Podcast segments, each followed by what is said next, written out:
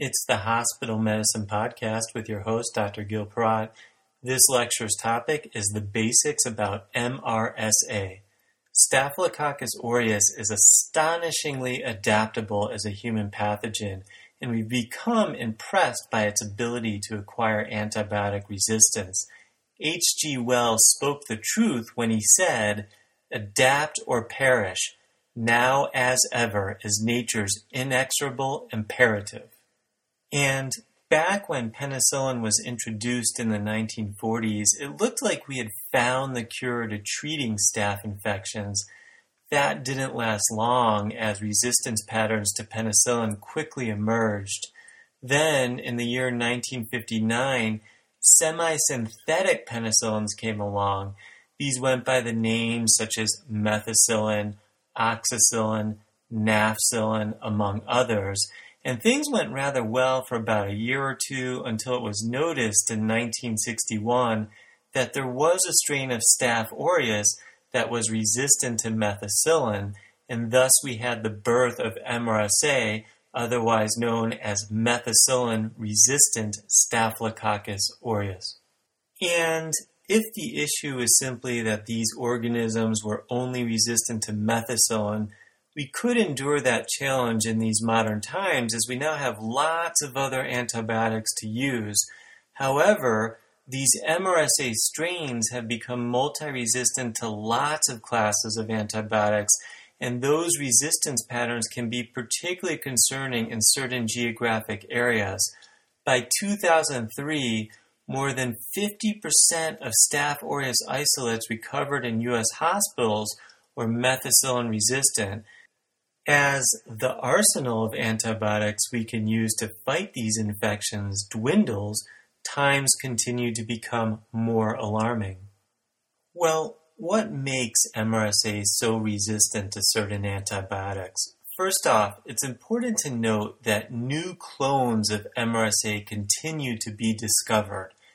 Different genes acquired by bacteria confer different resistance and virulence patterns. However, in the case of MRSA, there is a gene called the MEC gene.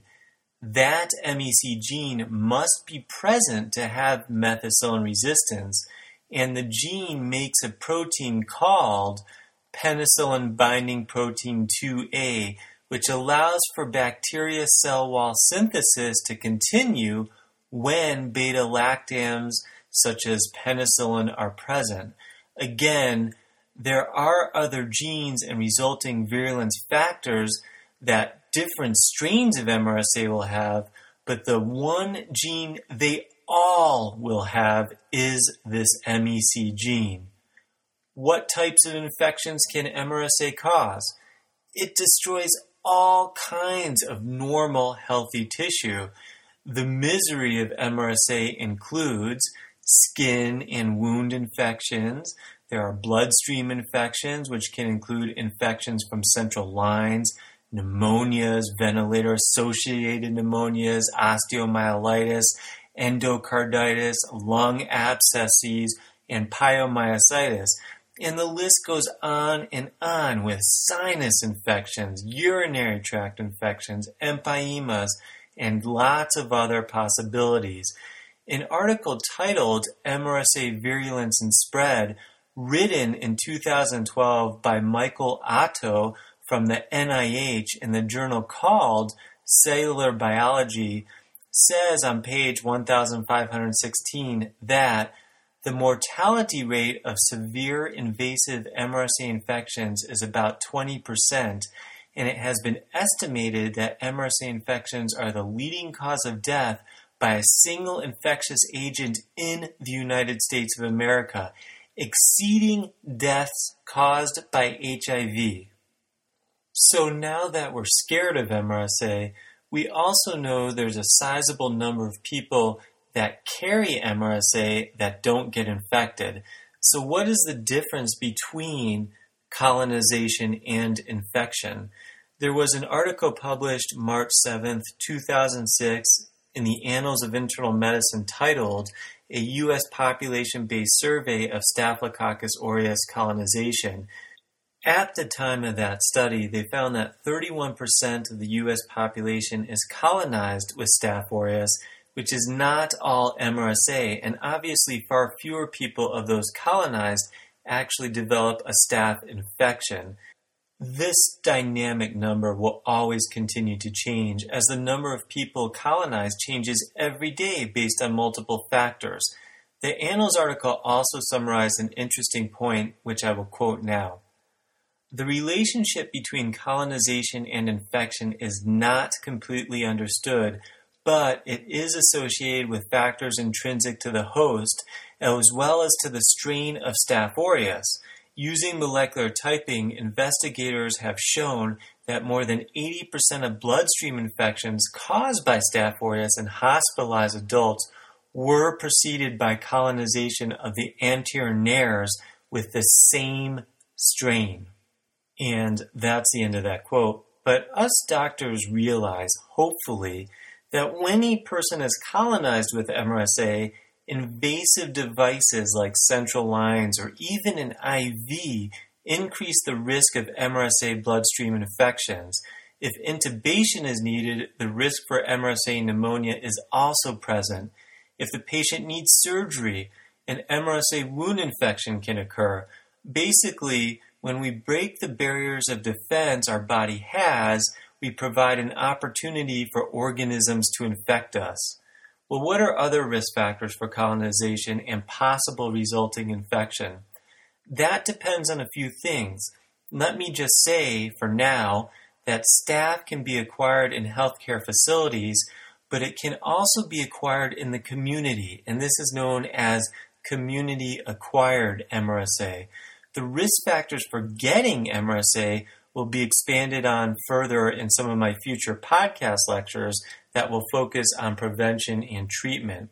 However, it is worth noting that carrier rates of MRSA differ depending on the ethnicity and whatever disease process a patient has. So there are host factors besides just being exposed to the bacteria.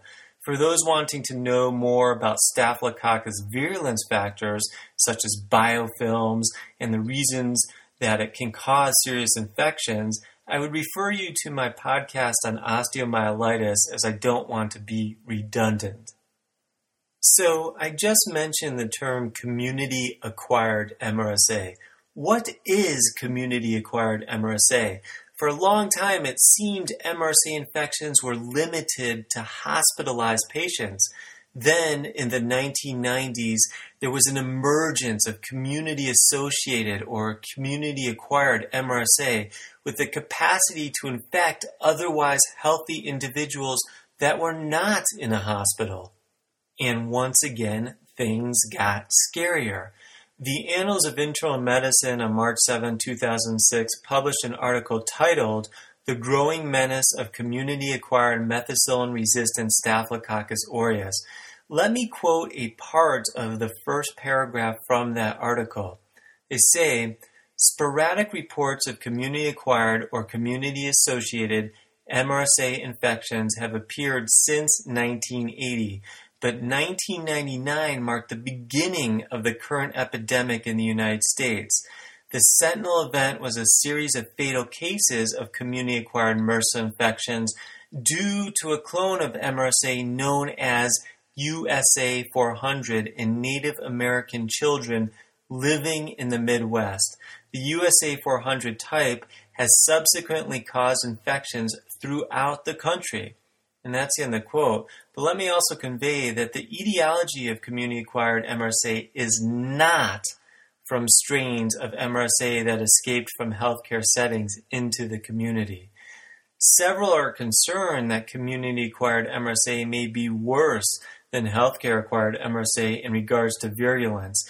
The logic behind that is we know community acquired MRSA is very successful at infecting otherwise healthy people. The community acquired strains seem more successful in avoiding our immune defenses and, in particular, have evolved capacity to avoid destruction by human neutrophils. But as one would expect, bacteria does not adhere to borders and boundaries. So we are now seeing community acquired MRSA cause hospital acquired infections, and the distinction between community acquired and hospital acquired MRSA may become further blurred with time. I think I will end this podcast with a quote by the deceased American bacteriologist Hans Zinsser, who isolated the bacteria causing typhus among his other achievements. He said, Infectious disease is merely a disagreeable instance of a widely prevalent tendency of all living creatures to save themselves the bother of building, by their own efforts, the things they require Whenever they find it possible to take advantage of the constructive labors of others, this is the path of least resistance. The plant does the work with its roots and its green leaves. The cow eats the plant. Man eats both of them. And bacteria or investment bankers eat the man. Hmm. Well, I can't say I totally agree with that, as bacteria are more helpful than harmful to people but it is still a fun quote. You have been listening to the Hospital Medicine Podcast with your host, Dr. Gil Peratt.